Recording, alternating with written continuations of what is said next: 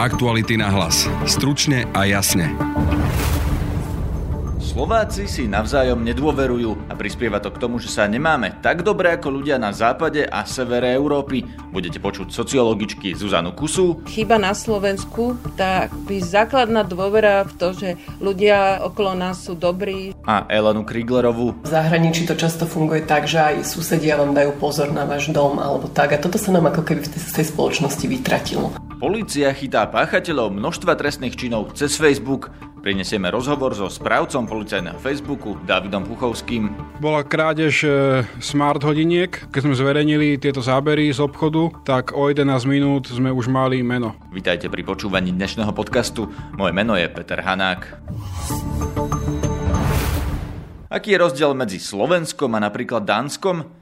Nie sú to len príjmy a bohatstvo, ale aj vzájomná dôvera medzi bežnými ľuďmi. Rozprával som sa o tom so sociologičkou zo Slovenskej akadémie vied Zuzanou Kusou, ktorá upozorňuje na prieskum o európskych hodnotách. Slovensko ukazuje na mape Európy ako krajinu, kde je najmenší podiel ľudí, ktorí sú schopní povedať, že ľuďom v zásade možno dôverovať. Uprednostňujú skôr názor, že opatrnosti vo vzťahu k druhým ľuďom nie je nikdy dosť. No ale fakt je, že chýba na Slovensku tá základná dôvera v to, že ľudia okolo nás sú dobrí, že nebudú podvádzať, že môžem vstupovať do určitého rizika dôvery, keď komunikujem alebo spolupracujem s druhými ľuďmi. Aké to má dôsledky? Čo to znamená pre naše životy? Na Slovensku je v prvom rade ako opatrnosť, ktorá sa týka tých druhých ľudí. Sú výskumy, ktoré skúmajú dôveru a strach seniorov, napríklad strach z toho, že budú predmetmi nejakého kriminálneho konania alebo násilného jednania. Naši seniori sa na jednej strane najviac boja, ale kriminalita je na Slovensku oveľa nižšia ako v tých krajinách, kde sa seniori tak neboja. Je ešte aj nejaký iný rozdiel medzi Slovenskom a inými Európanmi, že prečo si nedôverujeme? Je lákavým vysvetlením, že to je dedičstvo komunistického režimu a že vtedy sme sa naučili nedôverovať. Veľmi sa recykluje toto vysvetľovanie, čiže nedá sa to podľa mňa vysvetľovať dedičstvom bývalého režimu, ale skôr takoutou klímou, alebo by som povedal aj tou historickou skúsenosťou, ktorú sme zažili, pretože napríklad to dravé obdobie kapitalizmu zažili vyspelé krajiny v 19. storočí alebo v 18. storočí a teraz už tam prevláda taká civilizovaný svet, by som bola určitých pravidiel, predvídateľnosti a určitého aj bezpečia, ktoré je veľmi dôležité pre pocit dôvery. No ale Slovensko a postkomunistické krajiny zažili ten ako krutý čas takého obohacovania, porušovania pravidiel, vlastne chodenia cez aj mŕtvoly k určitým spoločenským, ekonomickým pozíciám teraz ako v týchto generáciách a podľa mňa táto skúsenosť poznačila ľudí v tejto krajine a potrebujeme asi nejaké 10 ročia na to, aby sme zabudli a začali opäť dôverovať svetu. Povedali ste, že nás to poznačilo. Čo to znamená, že sme poznačení? Ako to ovplyvňuje náš každodenný život? To znamená, že napríklad zamykáme si viac alebo investujeme viac do nejakých bezpečnostných opatrení alebo nechodíme v noci po ulici a tým, že nejakým spôsobom ukracujeme svoj život pre takúto nedôveru k ostatným ľuďom? No, myslím, že to je dobre povedané, že oveľa viac investujeme do bezpečnostných opatrení rôzneho druhu a to napokon, na to je aj nastavený, alebo toho sa chytil priemysel s rôznymi tými bezpečnostnými opatreniami, teda nielen poistné systémy, ale aj výrobcovia tých rôznych zabezpečovacích zariadení. Takže vlastne míňame viac na bezpečnosť, čo by sme mohli minúť inde, ale má to napríklad aj nejaké ďalšie dôsledky, napríklad v politike, že volia Slováci podľa toho, že sa boja? Volia napríklad populistov? Volia ľudí, ktorým sľubujú bezpečnosť? Na lokálnej úrovni to určite takto môže byť, lebo teda používa sa to ako volebná karta, viac ako napríklad investovanie do detí, čo by sa dalo považovať ako preventívna aktivita, že aby z detí nevyrastli nejakí kriminálnici, tak budeme investovať do športu, do krúžkov a podobne. No, to by znamenalo, že napríklad by sme mali investovať viac do vzdelania, ale v realite investujeme napríklad do toho, že máme veľa policajtov. Takmer už sa určitým spôsobom prenastavili naše priority a kritéria, ako pozeráme na kvalitu života. A je fakt, že všetci trochu žijeme v tej optike individuálnej zodpovednosti a mnohé veci už ani neočakávame od verejného života, že sa budú starať o to politici. Proste niektoré veci máme len my na zodpovednosti, ale úlohou politikov je strážiť, aby sme o tie veci, čo sme si sami zabezpečili, neprišli. Kolegyňa Denisa Hopková oslovila Elenu Kriglerovú, ktorá skúma dôveru medzi ľuďmi v Centre pre výskum etnicity a kultúry. Keď to porovnávame s krajinami západnej Európy, tak naozaj sa ukazuje, že Slováci si medzi sebou dôverujú menej inštitúciám. Ono to jednak súvisí možno, že aj so socializmom, pretože to bolo obdobie, kedy sa niečo riešilo na verejnosti, niečo doma a ako keby nám ostal taký ten pocit, že nemôžeme dôverovať. Ale zároveň to súvisí aj s tými inštitúciami. V krajinách, kde ľudia môžu dôverovať justícii, polícii, ostatným zdravotníctvu a podobne, tak vtedy si aj viac dôverujú navzájom, pretože majú takú väčšiu pohodu sociálnu. Čím to je, že zamykáme dvere, dávame veľa financií na kamery a podobne. Ono možno to závisí aj od tej nejakej inštitúcie a politiky, ale nie je tam nejaký iný dôvod ešte? Tie dôvody súvisia s tým, že nemáme ako keby istotu, že nemôžeme sa spoľahnúť. Napríklad v zahraničí to často funguje tak, že aj susedia vám dajú pozor na váš dom alebo tak. A toto sa nám ako keby v tej spoločnosti vytratilo. Čiže sme takí opatrnejší a aj v našom výskume, ktorý sme robili, sa ukázalo, že ľudia si už majú dôverovať aj medzi sebou, to znamená so susedmi, dokonca už aj s rodinnými príslušníkmi a podobne. Čo máme robiť, aby sa to zlepšilo, aby sme si navzájom viacej dôverovali? Tam je veľmi dôležité práve tie inštitúcie, ale aj taká celková atmosféra v spoločnosti.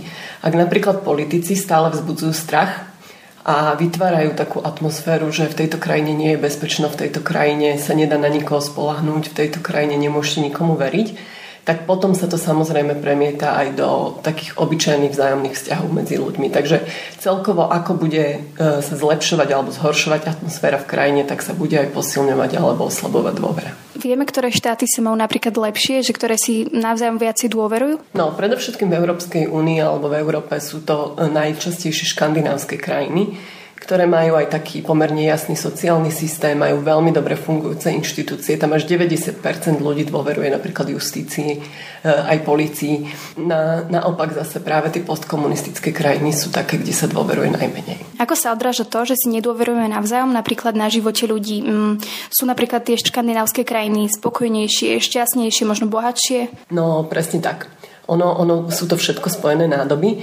To sú v týchto krajinách majú ľudia takú ako keby väčšiu sociálnu pohodu. To znamená, že majú takú väčšiu istotu, majú aj lepšie sociálne zabezpečenie, vedia, ako sa bude približne ich život vyvíjať. U nás to tak nie je.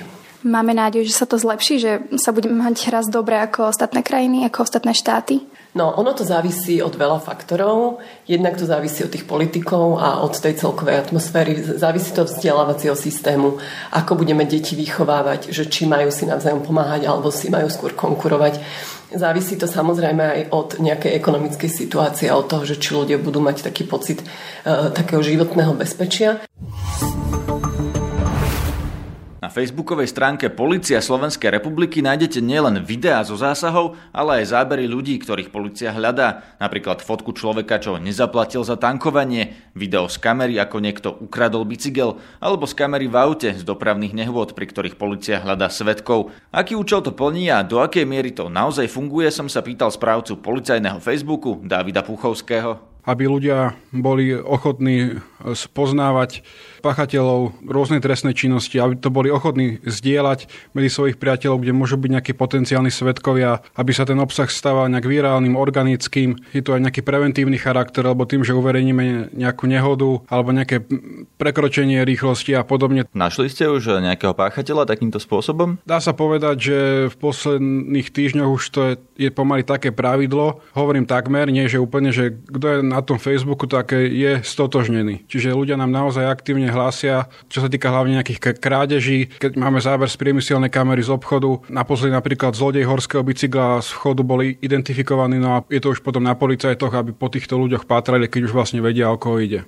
Viete pomenovať najrýchlejší prípad, ktorý sa podaril vyriešiť takto fotkou na Facebooku? bola krádež smart hodiniek tu v Bratislave v jednom nákupnom centre. Páchateľ si zobral dokonca svojho syna, ktorý mohol mať tak do 8 rokov. Keď sme zverejnili tieto zábery z obchodu, tak o 11 minút sme už mali meno. Sleduje to vyšetrovateľ na tom Facebooku, že čo tam tí ľudia píšu, ako reagujú, alebo to je vaša práca? V podstate je to moja práca. My vždy upozorňujeme ľudí, aby tieto informácie nezverejňovali do komentárov, ale posielali do súkromných správ a podľa mňa oni to aj určite vítajú, lebo často nám píšu, že anonymne, aby sa o tom nedozvedela tá osoba, čiže je to aj spôsob ich ochrany. Garantujete tým ľuďom, ktorí sa ozývajú, že zostanú v utajení v podstate, že sa ten páchateľ nikdy nedozvie, kto ich nahlásil? Určite áno, pokiaľ naozaj ten človek si stojí za tým, že chce zostať v anonymite, zostane to v podstate iba medzi nami dvoma. Ak by tam bol nejaký problém, že je to zložitejší prípad, že by potreboval vyšetrovateľ sa s ním spojiť, poprosíme ho aspoň o nejaký telefonický kontakt s tým, že ja samozrejme upozorním už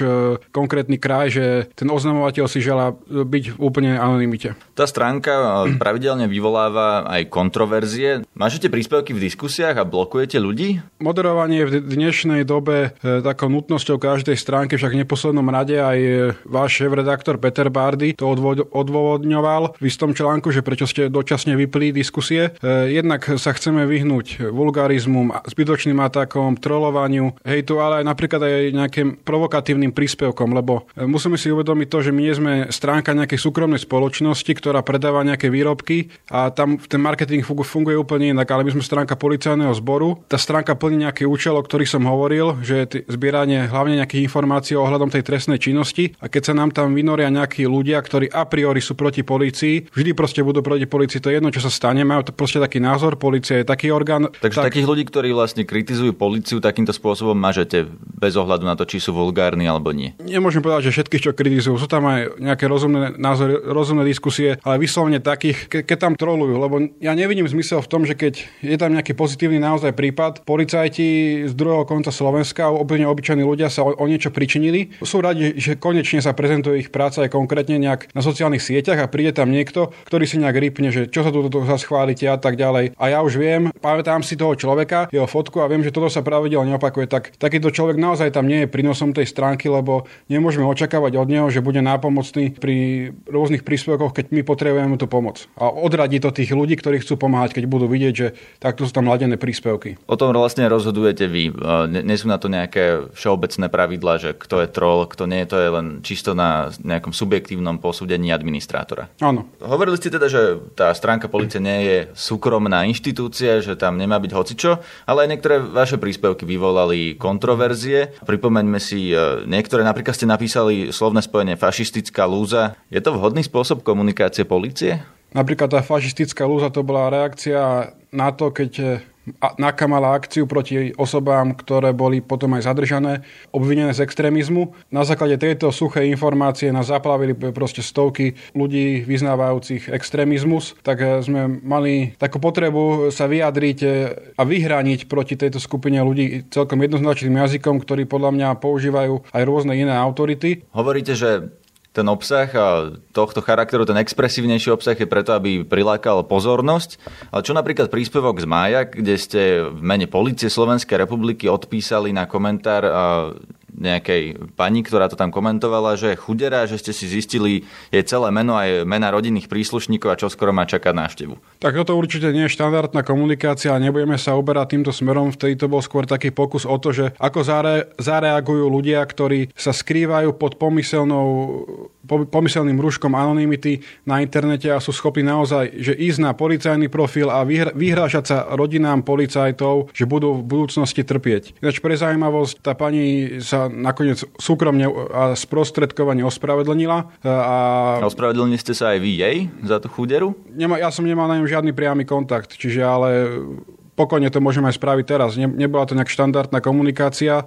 A dá sa povedať, že na základe toho sme sa aj poučili a keď nás budú zaplávať znovu nejaké extrémistické názory, tak to budeme jednoducho riešiť blokáciou. Tak chcete sa aj teraz ospravedlniť touto cestou napríklad? Kľudne môžeme, ja som sa aj určite nechcel dotknúť a keď si ona uznala naozaj, že to prestrelila a že naozaj nežela policajtom ich rodinám niečo zlé, možno bola tiež naštvaná, tak úplne v poriadku. To je z dnešného podcastu všetko. Počúvajte nás opäť v piatok. Niektoré naše rozhovory si medzi tým môžete v komplexnejšej, nekrátenej podobe prečítať na webe Aktuality.sk.